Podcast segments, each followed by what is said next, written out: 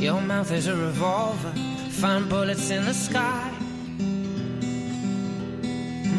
Mm-hmm. Your love is like a soldier, loyal till you die. And I've been looking at the stars for a long, long time. I've been putting out fires all my life. Everybody wants a flame, they don't want to get burned. Comienza Mirada de Apóstol, un programa dirigido por el padre Miguel Segura. Nights like this lead to Muy buenas noches y bienvenidos a un nuevo programa de Mirada de Apóstol. Como sabéis, este programa busca ayudarnos a vivir la dimensión apostólica del cristiano. Hoy es domingo y efectivamente lo que celebramos en el domingo, en cada uno de los domingos de nuestra vida, cuando vamos a misa, es que está conectado con la resurrección del Señor. Y fue también domingo el día de Pentecostés donde el Espíritu de Cristo, el Espíritu Santo, entró en el corazón de los apóstoles y les convirtió en eso, lo que ahora llamamos apóstol, mensajeros, anunciadores, los que han conocido verdaderamente el amor de Dios en Cristo. Bueno, dicho esto, hay una forma muy concreta en que cada cristiano puede vivir su apostolado y es siendo auténticamente cristiano en su entorno social. ¿Debe el cristiano implicarse en la, en la actividad social? ¿Tiene el católico, como todo ciudadano, una responsabilidad social? Obviamente sí, la tiene. Y es cierto que mm, hay quien critica a veces a la Iglesia, a la jerarquía o a los católicos cuando hablan como católicos en medio de su vida social. Pero la situación actual, no solo la situación actual, en muchos otros momentos de la historia, ha hecho necesario que los católicos se expresen no solamente sobre la religión o sobre la eternidad, sino también sobre el más acá, sobre la organización de la realidad humana. ¿Por qué? Porque los católicos estamos empujados por nuestro bautismo a implicarnos en el bien común. Es verdad que ningún partido político, ningún político es el Mesías, ningún partido político es el camino, la verdad y la vida, pero todos están llamados a ser instrumentos para el bien común. Y es responsabilidad de todo ciudadano discernir con mucha objetividad, sometiéndose constantemente a la prueba, pues y con la medida de Cristo, a quien todo debe someterse, qué es lo bueno y qué es lo malo. Entonces la Iglesia siempre nos ha enseñado los fundamentos sólidos para discernir y actuar en el campo social. En este programa de hoy vamos a hacerlo desde el punto de vista de dos ejemplos prácticos. Uno, desde Islandia. Vamos a entrevistar a María José Gracia Ontiveros, que es mexicana pero está actualmente en Reykjavik. Y vamos a entrevistar también a Marisa Bonilla Pembela, que es abogado y está en Córdoba.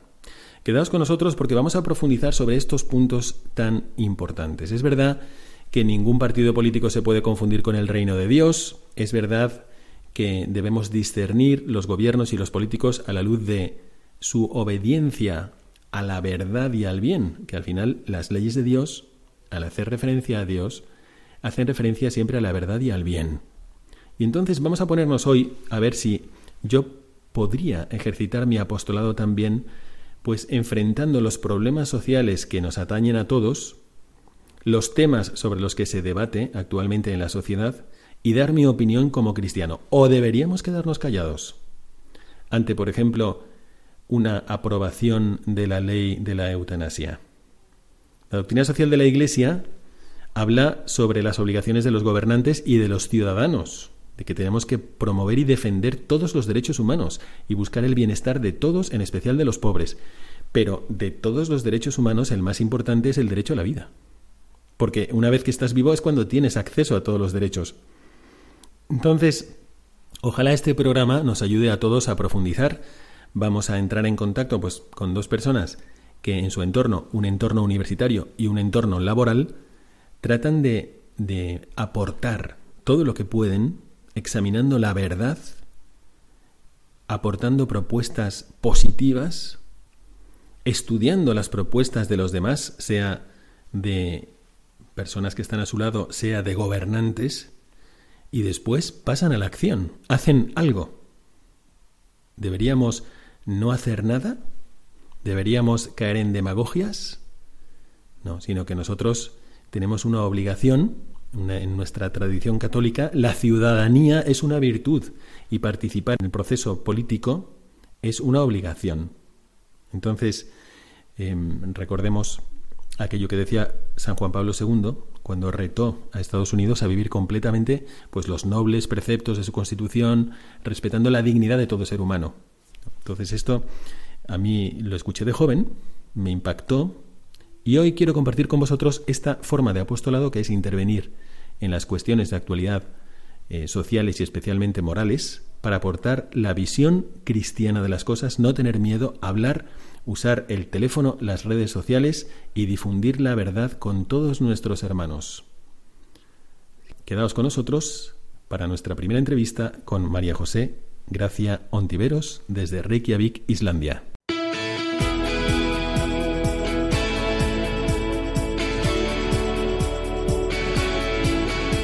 Mirada al presente.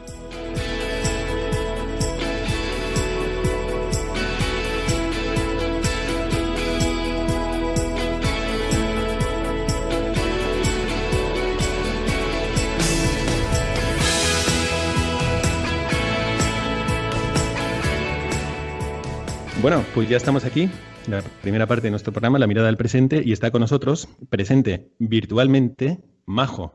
María José Gracia Ontiveros. Muy buenas noches, Majo. Muy buenas noches. Un gusto bueno, estar Majo, no en sentido español, sino en sentido de María José. bueno, María José, te vamos a preguntar, en primer lugar, de dónde eres y qué estás estudiando. Ok, yo soy mexicana, soy, nací en Acapulco, pero crecí en la Ciudad de México eh, y estoy estudiando Relaciones Internacionales y Humanidades en la Francisco Vitoria en Madrid. Y ahora mismo, por lo que se ve, no estás presencialmente en Madrid. No, no, estoy, me vine a pasar la cuarentena a Islandia. Estuve aquí trabajando el verano, que aquí hay pues muy poco caso de coronavirus. Y pues me quedaré aquí una temporada hasta enero que pueda regresar a la universidad.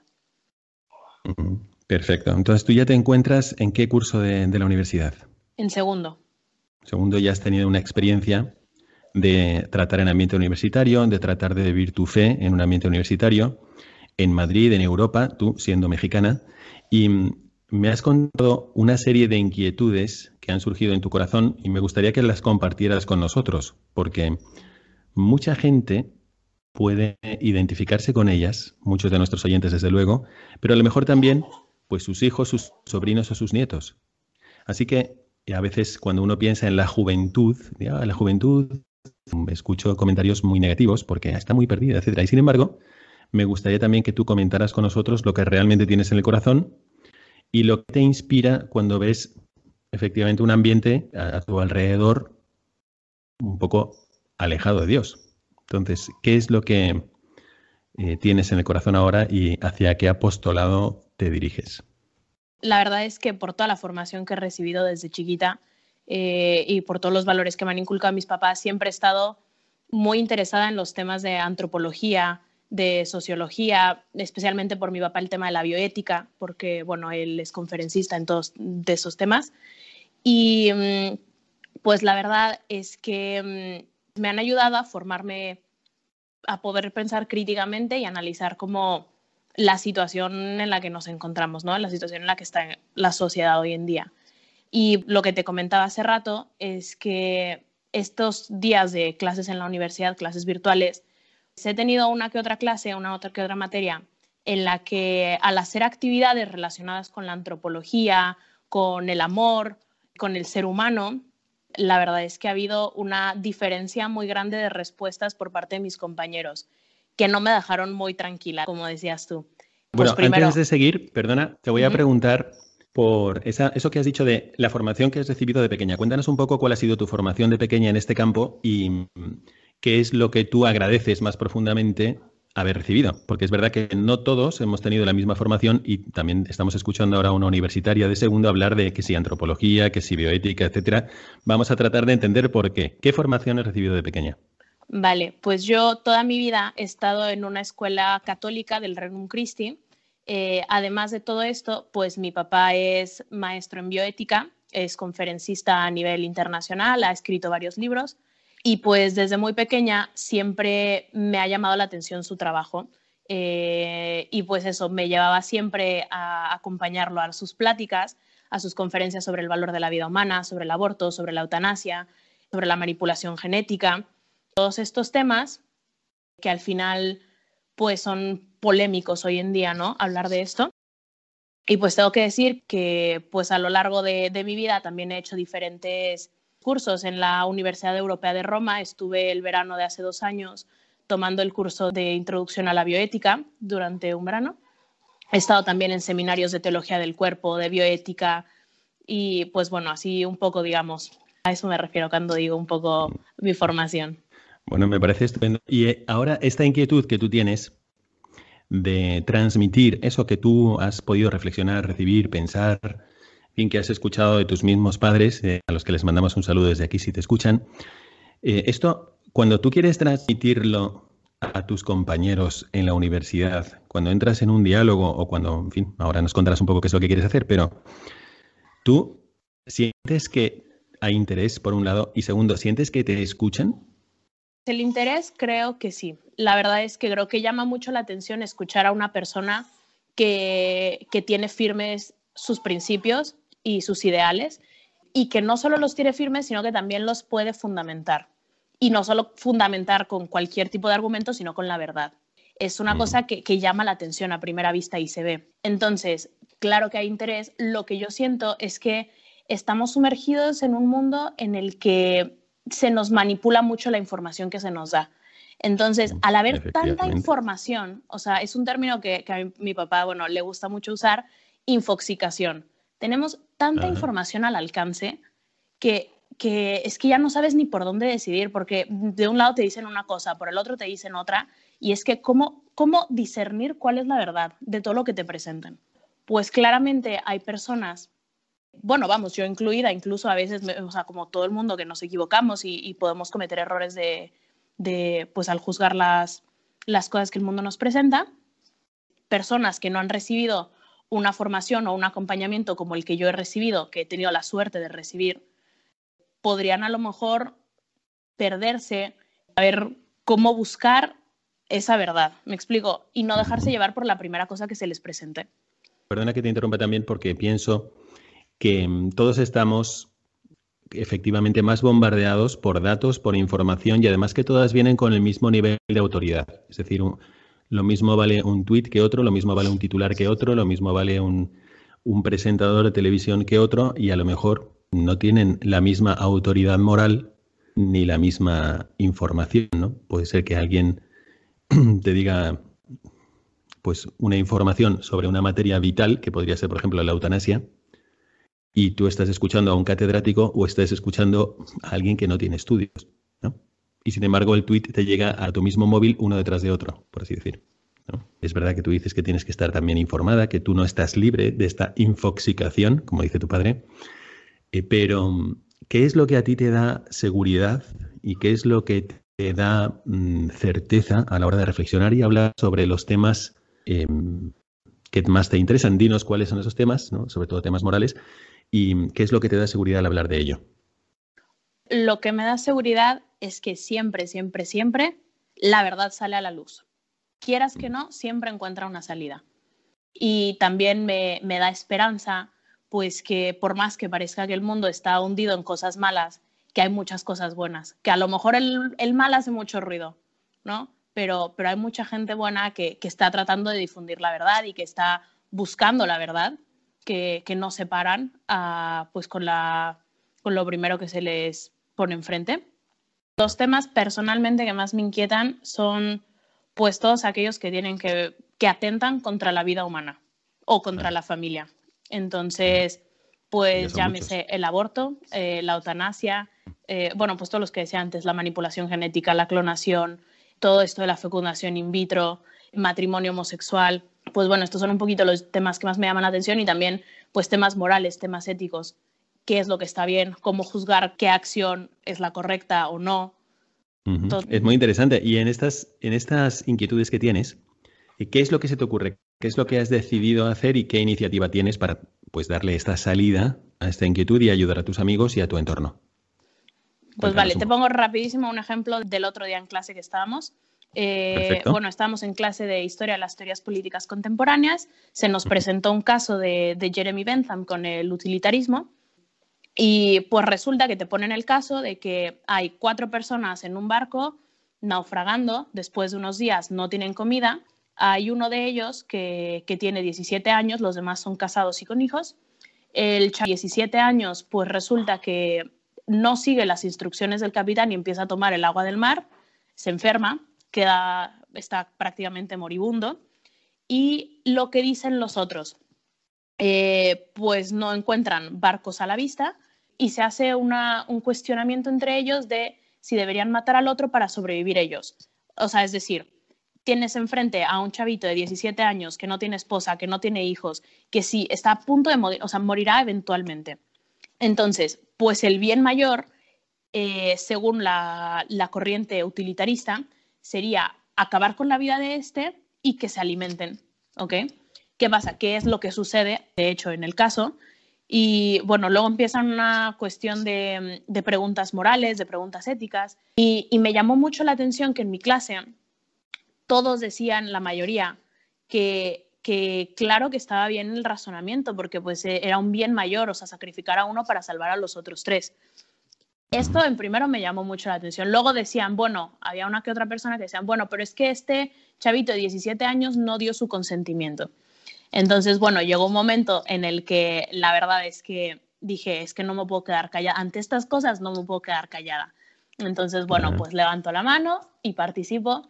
Les empiezo a explicar que toda vida humana vale exactamente lo mismo, que todos tenemos una dignidad y unos derechos humanos que son inalienables a nuestra persona y que no pueden ser eh, violados y que incluso cuando una persona, que aquí entramos al tema de la eutanasia en todo caso, que incluso aunque una persona dé su consentimiento para que se termine su vida, es esa misma persona atentando contra su propia dignidad. Interesante, ¿no? Cómo se enfrentan los jóvenes ante casos morales para tratar de profundizar una verdad, ¿no? ¿Y entonces?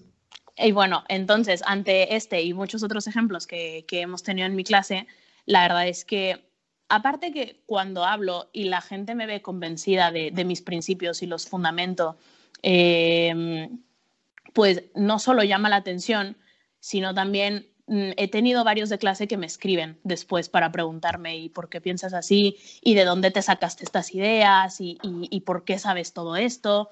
Me explico. Entonces, claramente hay un interés para buscar la verdad. Lo que pasa es que, pues, entre tanto movimiento, tanta información, estamos un poquito atontados, no sabemos a dónde mirar.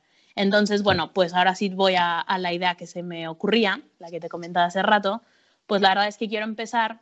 Estamos decidiendo todavía la estructura, pero pues a lo mejor un canal, un, podcast, unos videos, unas cápsulas, donde hablar de temas específicos, a lo mejor no más de 10 minutos, eh, y hablar de que si el aborto, que si la eutanasia, argumentos a favor, argumentos en contra. Incluso me encantaría poder tener debates, así como estamos teniendo un poquito una conversación con algunas otras personas de diferentes opiniones y llegar a la raíz de estos problemas, ¿no? Mm. Entonces, pues esto me parece, perdona, me parece muy interesante. Eh, además, abrimos la, pues abrimos como siempre el, nuestro canal de correo para que nuestros oyentes también participen con sus opiniones, ¿no? En mirada de apóstol radiomaria.es. Así que eh, si decidnos qué opináis de esta intención de Majo, de María José García Ontiveros, y nosotros te apoyamos desde aquí. Es decir, ¿Tú quieres reflexionar sobre estos temas que tanto preocupan a tus amigos, pero también a ti misma? Sí, sí, lo quiero hacer tal cual. Lo quiero hacer como de joven a joven, hablando, porque yo en primera persona sé que a lo mejor ver una charla de una hora sobre un tema específico, sobre algún profesor, no sé qué, a lo mejor puede llegar a dar pereza, que a mí me ha pasado. Entonces, pues viéndolo desde este punto, a lo mejor es una conversación entre dos jóvenes y, y tocando el tema, abriéndolo, pues lanzando los argumentos, me explico. Entonces puede hacer una cosa muchísimo más, por así decirlo, informal, un lenguaje súper coloquial y, y pues lanzar este tipo de información, o sea, que la gente conozca, porque no es que tienen estas decisiones porque, porque son malas personas o porque quieren el mar o porque lo buscan, sino porque entre tanta confusión no saben para dónde tirar hacia la verdad. ¿Me explico? Bueno, que no es que no la este, estén este buscando. Sí, efectivamente. Este me parece el punto clave y por el cual te he invitado al programa. Efectivamente, decía que como los seres humanos tenemos el reflejo de que si me tiran tierra a los ojos los cierro sin tener que pensarlo, eh, sino que me aparto, me protejo, pues los católicos tenemos por influjo del Espíritu Santo el reflejo de compartir la verdad, de iluminar. Y Jesucristo mismo nos influye y nos quiere convencer de que somos luz del mundo. Bueno, pues te he invitado porque quería presentar a nuestros oyentes este reflejo. Es decir, una chica universitaria que ve que todo, el 90% de su clase sobre diferentes temas morales está confundido. Y la mirada cristiana le hace ver que no es por maldad. Bueno, podría ser por maldad. Sí, en algún caso podría ser por maldad, pero es que no lo es. En general no lo es. Es por confusión. Es porque lejos de Cristo estamos confundidos. Lejos de la verdad objetiva que es Dios, caemos en el relativismo. Y entonces es todo, pues, es mi interés particular, ¿no? El bien común. Pero, sin embargo, todos, todos, todos tenemos dentro la capacidad de tener un pensamiento metafísico, o sea, de pensar más allá de la subjetividad y de llegar a las causas de las cosas. Y en esto los católicos podemos ayudar mucho, porque sin querer, al estar cerca de Dios, Dios, que es la verdad suma y es el bien absoluto, nos da este sabor de la objetividad. Algo que no solamente va a ser un bien para mí, sino que va a ser un bien para los demás. Bueno, pues este es el reflejo que quería señalar, queridos oyentes. Qué bien, ¿no? que Majo ahí, desde su trinchera en la universidad, quiera compartir y ahora va a hacer un podcast o va a hacer un canal de YouTube o va a hacer una campaña en redes sociales para hablar con palabras juveniles, de joven a joven, sobre las verdades que más le inquietan y que más les pueden orientar en su vida y ayudarles a formar opinión. Me parece una cosa excelente. Así que yo te felicito, Majo, y te apoyamos aquí desde el canal. ¿no? Esta es nuestra primera entrevista de hoy. Vamos a profundizarla un poquito más. No te vayas todavía porque estás en Islandia y esto es muy interesante, ¿no? Que nos puedas iluminar un poco desde allí antes de que lleguemos a nuestra siguiente invitada. Pero quería preguntarte, ¿y tú en, esta, en este esfuerzo de, de, pues de compartir esta inquietud, de afrontar estos problemas en, en canales digitales, y, en, y a través de los medios de ahora, ¿tú qué es lo que más te motiva para hacerlo? Y eh, si te da respeto o tienes confianza con esta, este, esta dimensión digital en la que se puede ejercitar el apostolado. Te contesto primero la segunda. La verdad es que no es que me dé, por así decirlo, como respeto, sino que pues obviamente es un mundo en el que me voy a empezar a adentrar. Bueno, muchísimas gracias, Majo, por haber estado con nosotros y por habernos acompañado. No sé si quieres aprovechar para decir alguna cosa a nuestros oyentes. Eh, lo único es que, no se cansen nunca de buscar la verdad. Nunca, nunca, nunca. Y pues nada, que aprovechemos y, encomendemos mucho pues a este nuevo, nueva evangelización digital. Em, y pues pedir mucho por, por los jóvenes, y no solo los jóvenes, sino cualquier persona que esté buscando la verdad. Perfecto. Muchísimas gracias, Majo, y un gran saludo para allá a todos en Islandia y en todos los que te escuchen en tu podcast. Gracias por haber estado con nosotros. Gracias, padre. Bueno, pues ¿qué os ha parecido? Realmente esto me parece una estupenda iniciativa de Majo, de María José Gracia Ontiveros, y le agradecemos muchísimo. Y yo me pregunto, ¿qué pasa? ¿Que nosotros no tenemos un móvil en el bolsillo? ¿Es que no podemos hablar, dar a conocer usar alguna de las aplicaciones para difundir buenas ideas, para difundir la verdad, claro que podemos hacerlo. Así que os animo mucho. Eh, cada uno piense, ¿y yo cómo podría ayudar a mi entorno, a mis conocidos, a mis amigos, a difundir la verdad? Y vamos todos adelante. Y ahora, esta segunda entrevista que tengo mucho interés en hacer, va a ser con Marisa Bonilla Pembela. Pero Marisa no está en Reykjavik ni en Islandia. Está en un sitio mucho más cálido, que es Córdoba, donde estoy yo también. Muy buenas noches, Marisa. Buenas noches, padre. ¿Qué tal? De maravilla, muy bien. Bueno, Marisa ya es una conocida del programa, vamos a recordarlo.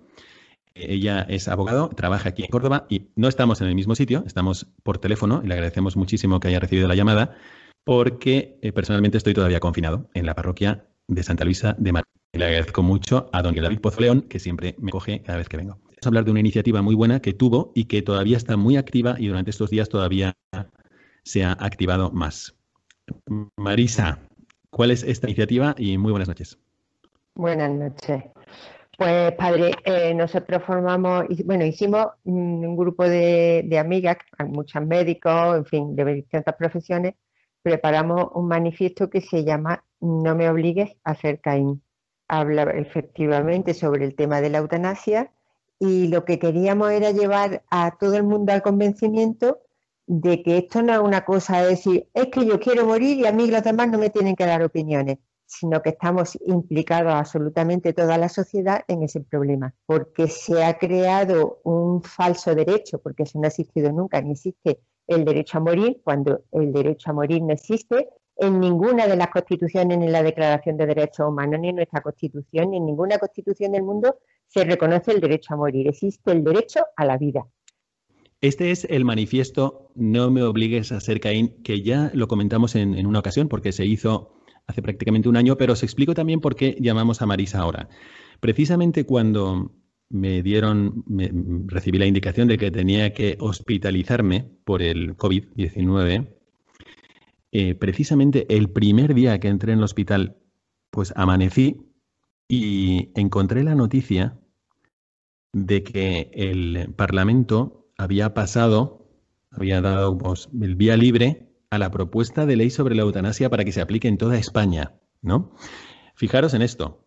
En, bueno, aparte de la sensibilidad que hay que tener, o que más bien tiene que faltar, para que en estos momentos de pandemia, cuando se han estado muriendo los ancianos en las, en las residencias sin poder recibir atención, que os podría contar muchos casos en los que han pedido atención y no se podía ir porque podíamos contagiar a los otros, bueno, y en este momento aprueban una ley a favor de la eutanasia. ¿Tenemos los católicos algo que decir? ¿Tenemos los cristianos algo que decir? A mí me gustaría, vamos a hablar con Marisa sobre pues lo que hay, pues, lo que hay de objetivo en este intento de decir algo, si se debe decir algo, si no, deberíamos callarnos, si solo deberíamos hablar de las cosas de la iglesia, cosas religiosas, o si cosas de la significa bien, pues iluminar a los demás y compartir con los demás la verdad, ¿no? Bueno, entonces me desperté con esta, con esta noticia, leí un artículo, de una carta abierta del cardenal Cañizares a los políticos, que me pareció muy interesante, y entonces hice un pequeño vídeo desde el hospital diciendo, oye, pues me acuerdo de la iniciativa No me obligues a ser Caín, meteros en la página No me obligues a ser Caín, porque ahí vais a encontrar precisamente los motivos para Em, estar a favor de una nueva propuesta de ley a favor de los cuidados paliativos y no a favor de la eutanasia. Bueno, pues ese vídeo, pequeño vídeo que hice ahí desde el hospital, ha tenido muchas visitas y muchísima gente ha dicho gracias por decir esto. Bueno, pues de nada, pero vamos a decirlo todos, vamos a difundirlo todos, no el vídeo, sino ese manifiesto de no me obligues a ser Caín. O sea, vamos a intentar entender ahora, con la entrevista a Marisa, si ante este tipo de leyes los católicos deberíamos o no decir algo. Entonces, Marisa, ¿qué proceso seguisteis, ese grupo de amigas al que te refieres, para, para, tratar de profundizar la ley y después qué pasó y cómo surgió en la práctica el manifiesto? Por indicación de, nuestro director espiritual, eh, empezamos a profundizar un poco en lo que era la propuesta de ley de la eutanasia. Entonces, como en el grupo había unas cuantas médicos, estaba María José Trastán, eh, estaba alguna de las hermanas Cabrera, María Eugenia Cabrera, que es médico, y entonces ellos profundizaron en el tema, digamos, médico de lo que es la diferencia entre unos cuidados paliativos, lo que es eh, lo que es matar realmente a un ser humano a través de algún sistema, bueno, con una inyección, con lo que sea, ¿no? y, y las que éramos más del del ramo de la ley o de las leyes, pues profundizamos en lo que era el tema de analizar la ley, los, distintos eh, los presupuestos para aplicar la eutanasia, en fin, todas esas cosas. Entonces tuvimos una reunión en la que cada uno expuso su parte de lo que había bueno, y luego María Millán también estuvo explicando todo el tema moral, desde el punto de vista moral. Entonces yo creo que todas nos creamos una idea bastante clara lo que era en sí la, eutanasia, lo que son los cuidados paliativos y, lo, y el contenido de la propuesta de ley. Perdona, desde el punto de vista médico, entonces, desde el punto de vista también legal y desde el ah. punto de vista antropológico y filosófico. Exactamente. Todas vosotras, si es un grupo de amigas grande. Y entonces, ¿qué pasó? Pues que mm, pensamos que teníamos que, de alguna manera, ya que nosotros teníamos, eh, nos habíamos creado una, digamos, una situación, nos habíamos posicionado, sabíamos ahora mismo ya lo que era cada cosa y los pros y los contras y lo que moralmente era aceptable y lo que no, no era aceptable y vimos que, que, existe un riesgo grandísimo, como luego estamos viendo que va a ocurrir, desgraciadamente, de que, de que la sociedad y los políticos van hacia mm, reconocer el derecho de las personas a morir cuando eso no existe. Y entonces pensamos que esto teníamos que, darle, darle publicidad y que todo el mundo conociese la situación y que todo el mundo fuese capaz de tomar su propia, de, su propia convicción y decir, pues yo estoy de acuerdo con esto, no estoy de acuerdo con esto, porque con nuestros impuestos se va a acabar matando a otras personas. Y entonces como con eso yo creo que la inmensa mayoría de las personas no están de acuerdo en que, en que al fin y al cabo seamos cómplices de la muerte de otro ser humano, pues pensamos que teníamos que exponerlo además desde ese punto de vista. Que esto no es un problema de la persona que está queriendo morir y, la que le va a ayudar a morir, que esto es un problema de toda la sociedad y que no queremos ser responsables de esa muerte y, en el momento que nosotros pagamos impuestos estamos colaborando con que con esa muerte y que no estábamos de acuerdo entonces pues que queríamos difundirlo mm, que llegase al máximo de personas posible y fue cuando entre todas redactamos el manifiesto y bueno intentamos que, se le fuera, que se fuese publicitando este manifiesto y a mí me encanta porque primero está muy bien redactado yo desde aquí reconozco que os hago propaganda porque es un bien para toda la sociedad y no solamente para los católicos. Está muy bien redactado, se nota que sobre todo lo has redactado tú con ayuda de, algunas otras, pero está redactado desde una sensibilidad muy femenina, desde una sensibilidad también muy católica en el sentido de universal y además que es una propuesta positiva a favor de los cuidados paliativos que es mucho mejor y que elimina cualquier necesidad de eutanasia. Pero bueno, yo quisiera decir un par de cosas. La primera es que, mirad, vosotros imaginaros que de repente surgiera un político o un partido político, da igual, o muchos, da igual, que quisieran legalizar, por ejemplo, la discriminación racial, pero, y tienen unos programas económicos maravillosos y tienen unos programas de desarrollo maravillosos y tal, pero van a legalizar la discriminación racial. ¿Pero esto qué es? Esto no se puede aceptar. Ni siquiera si hubiese una mayoría que les votara. ¿No? Es que no los. Es decir, una injusticia no, no deja de ser injusta porque haya mucha gente a favor. Entonces, los cristianos tenemos que, por un lado, oye, es que si soy el único, pero esta es la verdad, y esto es lo justo, y este es el bien, hay que decirlo. Así que yo os, os felicito por eso. La segunda cosa, que a mí me parece gravísimo, yo no sé si la gente se da cuenta. En el momento que tú dices, si tú me dices a mí que tú tienes derecho en ciertas condiciones a que te maten, y yo soy el único que está enfrente de ti, entonces tú me estás diciendo que yo tengo la obligación de ser tu verdugo. O sea, yo tengo la obligación de matar a alguien. Lo que tú señalabas muy bien, diciendo, tus impuestos se van a usar para eliminar la vida de alguien, esto en la práctica lo que significa es, oye, tú me estás obligando a mí a que yo sea verdugo. No quiero, no quiero. No es para eso el sistema de salud. No es para eso. Es para sanar. Parece ser que es una ley progresista, es mentira. Esto, la eutanasia ya existía desde antes y gracias a Dios se pudo eliminar, también hemos eliminado algunas injusticias como la esclavitud, por ejemplo, y ahora nadie se atrevería a proponer la esclavitud, pero en un momento dado, la mayoría estaba a favor de la esclavitud. La mayoría mundial estaba a favor de la esclavitud, pero es una injusticia, así que hay que luchar contra ello. Pues lo mismo digo de esta propuesta de ley de la eutanasia. Entonces, yo quisiera preguntarte, Marisa, sobre eh, qué es lo que te motivó a ti personalmente a ponerte a redactar después de ese encuentro con tus amigas, después de ver desde un punto de vista pues legal, médico y también eh, antropológico lo que significa la eutanasia, lo que significa el derecho a la vida y la no existencia del derecho a la muerte, eh, ¿qué es lo que te motivó a ti personalmente para sentarte y empezar a escribir ese manifiesto tan bueno que se llama No me obligues a ser Caín? ¿Qué es lo que te movió? Más que nada me movió la necesidad de que todo el mundo tomase conciencia de que esto no era un problema particular de cada uno, sino que estamos absolutamente todos implicados. Y mm, que de alguna manera este manifiesto no es ni para cristianos ni para católicos, es para cualquier ser humano, porque lo que queríamos era mm, que se reconociese la dignidad de la vida, de la vida en absoluto, de que no existe nadie que sea inútil ni que sea innecesario.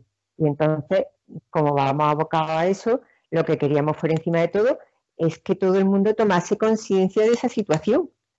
Pues me parece fenomenal porque aquí hay un, estamos todos metidos en una mentalidad individualista que más o menos lo que te dice es tú a lo tuyo y a mí déjame en paz que cada uno piense lo que quiera, etcétera. Tú pones a Jesucristo en ese corro donde la gente esté diciendo eso y Jesucristo lo que te dice es precisamente lo contrario. ¿Cómo que cada uno lo suyo? El otro es lo tuyo. Los demás son lo tuyo. Tú tienes que ayudar a los demás. Tenemos que ayudarnos entre todos. Tenemos que cuidar de los otros. Eso es la mentalidad de Jesucristo. Pero tú cómo le vas a pedir a un católico que firme una ley que diga que vas a matar a alguien? Y sobre todo, es que si hay una alternativa, que es yo, hay un, hay un camino, un camino que está al alcance de la mano, que yo voy a aliviar los sufrimientos de esta persona, de tal manera que ni siquiera él va a querer morir. Y le vamos a cuidar. ¿Cómo tienes tú que hacer sentir a una persona lo inútil que la tienes que hacer, lo molesta que la tienes que hacer sentir para que desee desaparecer y morirse?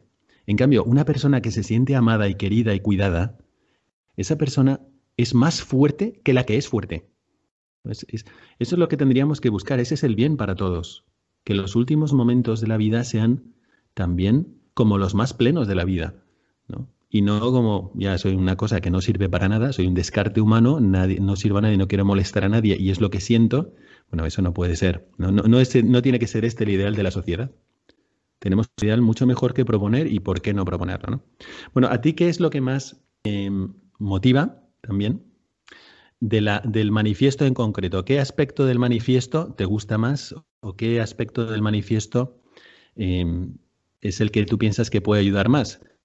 En sentido de que si tú tuvieras que decirle en 10 segundos a una amiga, mira lo que hemos hecho, ¿qué le dirías? Eh, pues más que nada que, todos estamos dispuestos a, echar una mano al que lo necesite, que el que esté porque se sienta solo quiera morirse, que el que tenga un sufrimiento especial, que cuente con nosotros, que, que nos llame, que nos llame, que nosotros de alguna manera vamos a acudir y sabemos, vamos, tenemos la certeza de que seguro que esa persona con su ayuda médica, con, su, con sus cuidados paliativos, si es el caso, y si no, con, cubriendo esas necesidades de, de, compañía, de acabar con esa soledad y con ese desasosiego que tienen muchas personas y que quieren morirse porque eso, porque se sienten inútiles, se sienten que no, que no sirven para nada, que son un estorbo, que que, nos busquen a nosotros, que, no, que nos digan, porque es que yo sé que cuando haya pasado un poquito de tiempo no van a desear morir, que van a querer vivir, vivir todo lo que el Señor quiera mm, mantenerlo en este mundo y que si el final va a ser que tienen que irse al cielo, pues que se van a ir con paz, con tranquilidad, acompañados y, y entonces que sepan que esa opción existe. Ojalá los cuidados paliativos estuviesen al alcance de más personas el acompañamiento seguro que van a encontrar todos. Y entonces, que nos den por lo menos la oportunidad de ayudarlos, que nos den esa oportunidad. Y ya luego el futuro se verá, pero de momento que nos den la oportunidad de ayudar y de, y de convencer a una persona que no tiene que morirse porque la vida sigue siendo un regalo de Dios y sigue siendo hermosa y hasta en el dolor se puede eh, santificar uno y, se puede, y puede disfrutarlo y, y, y, no pasa nada. Entonces, esa, esa fue la intención, más que nada que sepa todo el mundo que hay, que hay otras opciones, que existe otra opción y que hay una opción mucho mejor que acaba, que, hay, que vamos, está súper dicho, pero es que es verdad que la eutanasia no acaba con la enfermedad, acaba con el enfermo, o sea, mata al ser humano, no está evitando ningún problema. Y entonces eso es lo que nos empujó más que nada a tirar para adelante. Exactamente, y no solamente no está evitando ningún problema, sino que además, además, empieza a hacer ver a las personas como problemas. O sea, empiezas a eliminemos los de raíz. Tú eres un problema para la sociedad, muérete, porque aunque tú no lo digas, aunque tú digas que es solo para aquellas personas que realmente así muy bien informadas y todavía se quieren morir, pues que puedan morirse, ¿sabes? Si se les puede ayudar, sobre todo si ellos mismos no se pueden matar. Esto, pero ¿en qué cabeza cabe de un legislador que esto no vaya a difundir una forma de ver al ser humano? Esto, los legisladores tienen una gravísima responsabilidad. Bueno, y a mí lo que más me gusta del manifiesto, voy a aprovechar para decirlo aquí, aquí delante de Marisa y delante de todos vosotros, es que está escrito con mucha esperanza. Está escrito con mucha esperanza, está escrito de una forma positiva. ¿Y por qué escribe con mucha esperanza? Porque dirigido también a los políticos, tenemos a favor su conciencia. Es decir, esto está escrito para todos. El manifiesto, no me obligues a ser Caín, está escrito a quienes tienen que legislar también. Porque no puedes cometer una injusticia conmigo. Ahora no vamos a hablar de cómo voy a terminar yo mi vida, pero tú no le puedes imponer que mate. Esto no lo puedes hacer, porque es precisamente el derecho a vivir y la defensa del derecho a vivir lo que da pie a todos los demás derechos. Es decir, no puedes eliminarlo de raíz y no puedes obligarme a mí a que viva creyendo que esto es un bien. Y la ley tiene esa labor también educativa. Si esto está permitido, será que no es tan malo. Entonces, lo, que van a hacer, lo que van a hacer es, difundir realmente un, mal, una distorsión de, la visión de la persona que va a tocar muchas, muchos otros derechos, muchas otras formas de ver la persona, el tiempo de cómo ver las leyes, de cómo ver la injerencia del Estado en las vidas particulares. Esto es muy grave, muy grave. Así que está escrito con mucha esperanza porque yo pienso que un político incluso que haya votado a favor, venga, pues pasemos la ley. Tú léete esto, querido político, de cualquier partido que seas, y dime si no estarías a favor de esta alternativa tan positiva y que no obliga a los ciudadanos a ser verdugos con sus impuestos. Así de claro y es así de crudo porque no se está tocando un tema baladí, se está tocando un tema gravísimo, el derecho a la vida, ¿no? Así que yo, bueno, pues os animo a todos a que leáis No me obligues a ser Caín, tú pones en Google No me obligues a ser Caín y te va a salir ahí el manifiesto redactado por Marisa Bonilla Pembela y por este equipo de amigas que quieren formarse en su fe y profundizar su fe. Y bueno, y os animo a que, a que lo difundáis. Está ahí, pues, para ser difundido. ¿O tienen que pedirte permiso para algo, Marisa? No, no, no, no, no. Eh, totalmente. No, por supuesto, lo que queremos es que llegue al máximo de personas posible. Ojalá que tuviésemos más, posibilidades de que llegase al mundo entero, porque verdaderamente mm, pensamos que, que, que de verdad que yo creo que es un manifiesto que crea conciencia, conciencia cada uno de su situación y de, de su responsabilidad con respecto a los demás porque es que así, es que con nuestros impuestos se va se van a cometer asesinatos. Yo no quiero que se haga eso, es que no quiero. Y como tampoco me puedo decir, pues no voy a pagar impuestos a partir de mañana para que no se haga, pues tendremos que luchar para que no se haga directamente. Entonces, pues mm, tenemos que ser nosotros los que influyamos en nuestros políticos para que se tomen las decisiones adecuadas, porque al fin y al cabo somos nosotros los que los votamos. Y lo que usted decía, o sea que porque el 90% vote diciendo que es de día, si es de noche, no va a dejar de ser de noche pero no sé, hemos idealizado de una manera todo esto que, que si lo dice la mayoría, la mayoría de los políticos, porque luego no es la mayoría de la población, pues resulta que es válido y no es válido. Y tenemos que luchar para que nos salga adelante. Exactamente. Bueno, pues yo te agradezco muchísimo, Marisa, que hayas estado en el programa con nosotros y que nos recuerdes esta iniciativa tan buena. Esto tiene mucho que ver con lo que hemos visto antes con Majo, con María José Gracia Ontiveros, eh, porque aquí tenéis, pues, alguien que no se queda cruzado de brazos ante una ley que viene encima, que aprobada por un parlamento, o bueno, los primeros pasos, pero que se puede parar y que se puede, sobre todo, se puede mejorar, se puede usar una alternativa mucho mejor, que es la de los cuidados paliativos. Y no se queda cruzada de brazos y con sus amigas, pues saltan a internet sin tener que ellas, no te dedicas a hacer páginas de blog, ¿no? O no te dedicas a hacer páginas web. No, desde luego, no. De eso, De eso esa cosa, ¿eh? Y sin embargo os habéis lanzado y lo habéis hecho. Entonces este es un llamamiento también a que todos nosotros digamos, oye, pues em, yo también puedo romper la inercia de todos los días, sobre todo ante graves injusticias que se puedan cometer y ante errores que se puedan em, difundir.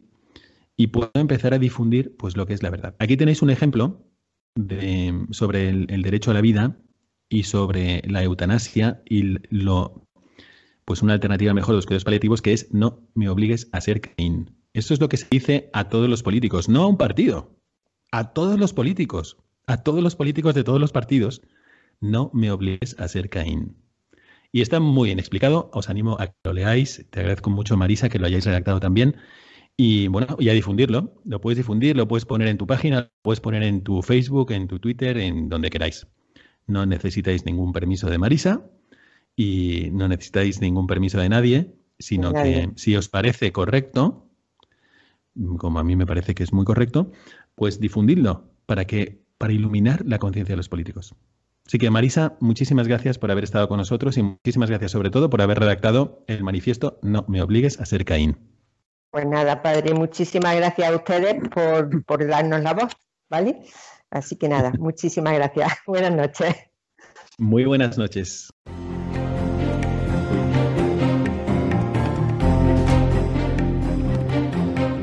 Mirada al futuro.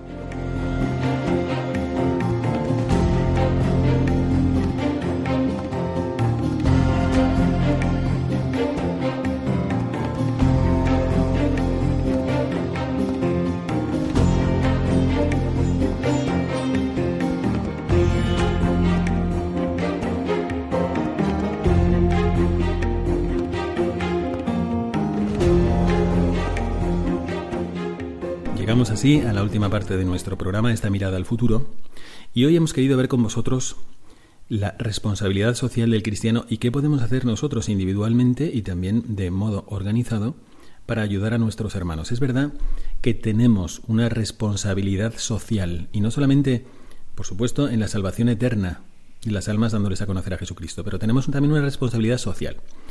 Ha habido en este campo muchas desviaciones y ha habido cristianos y católicos que se han descarriado porque han abandonado prácticamente la fe en favor de un tipo de mesianismo político. Pero la solución a los errores no es desentenderse de la vida pública, de la vida política, de la vida social, sino hay que servirse de ella para llevar la luz del Evangelio. Entonces, desde este programa, por supuesto, afirmando como hemos dicho antes, que ningún político, ningún partido es el camino, la verdad y la vida, sino que están llamados a ser instrumentos, pues nosotros tenemos una responsabilidad como cristianos, apoyándonos en la Iglesia que está guiada por el Espíritu Santo y es el Espíritu de la verdad, de hablar con la verdad por delante sobre los temas más importantes que se nos presentan. Así que no podemos confundir la política y ningún político y ningún partido con el reino de Dios. Todos debemos someternos a Dios. Pero sí tenemos que actuar en el debate público. Como hemos dicho ya durante el programa, todos tenemos un móvil y existen las redes sociales. Aunque sea un apartado de la vida donde dices, yo no me manejo bien, yo no sé cómo hacer esto. Bueno, pues mirad, por ejemplo, Monseñor Munilla, pues todos los días ilumina con algo del Evangelio. ¿Por qué no simplemente leerlo y reenviarlo a los demás? Lo mismo podemos decir de la conferencia episcopal. La conferencia episcopal española emite unos documentos sobre prácticamente todos los temas que pueden interesarte en la vida pública, en la vida social, y tú escuchas cómo se expresa el portavoz de la conferencia episcopal española, y, bueno, esto es, es tema de conversación con los amigos, por supuesto, pero también de reenvío desde nuestras redes sociales, hacer resonar la luz del Evangelio, las aplicaciones del Evangelio actuales. Otra cosa que podemos hacer es seguir, difundir aquellos canales de los nuevos medios de comunicación, de las redes sociales, de canales de YouTube, de Facebook, en fin, de todas estas páginas de redes sociales. Si estáis metidos, pues tratar de iluminar, encontrar, como si fuésemos esos mineros que están buscando una buena beta y donde encontremos que hay verdad, donde encontremos que hay una buena explicación, pues enviarlo. Muchos de vosotros ya lo haréis, pero también es verdad que muchos de nosotros hemos tardado en hacerlo. Así que, bueno, sobre estas cosas y en especial sobre el tema que hemos tocado más en profundidad durante el programa, que es la defensa de la vida, todos estamos llamados y ahora mismo, ahora mismo por el momento inminente, estamos llamados a defender la vida, a defender los derechos fundamentales. Bueno, pues desde aquí, sin más que decir por el momento, simplemente deseando que seamos un testimonio para toda la sociedad, que seamos luz y que seamos sal, un servidor, el Padre Miguel Segura, os manda a todos la bendición sacerdotal, y especialmente a todos los que seguís enfermos y confinados, los que estáis escuchando esto desde el hospital o en vuestras casas, os mando un cordialísimo saludo y que este momento sea un momento de reflexión para ver qué más podemos aportar en nuestra sociedad para iluminarla y para salvarla ya desde ahora.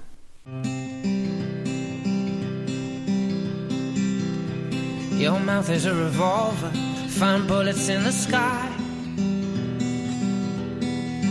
Mm-hmm. Your love is like a soldier, loyal till you die. And I've been looking at the stars for a long, long time. I've been putting out fires all my life. If everybody wants a flame, Acaban de escuchar el programa Mirada de Apóstol, dirigido por el padre Miguel Segura.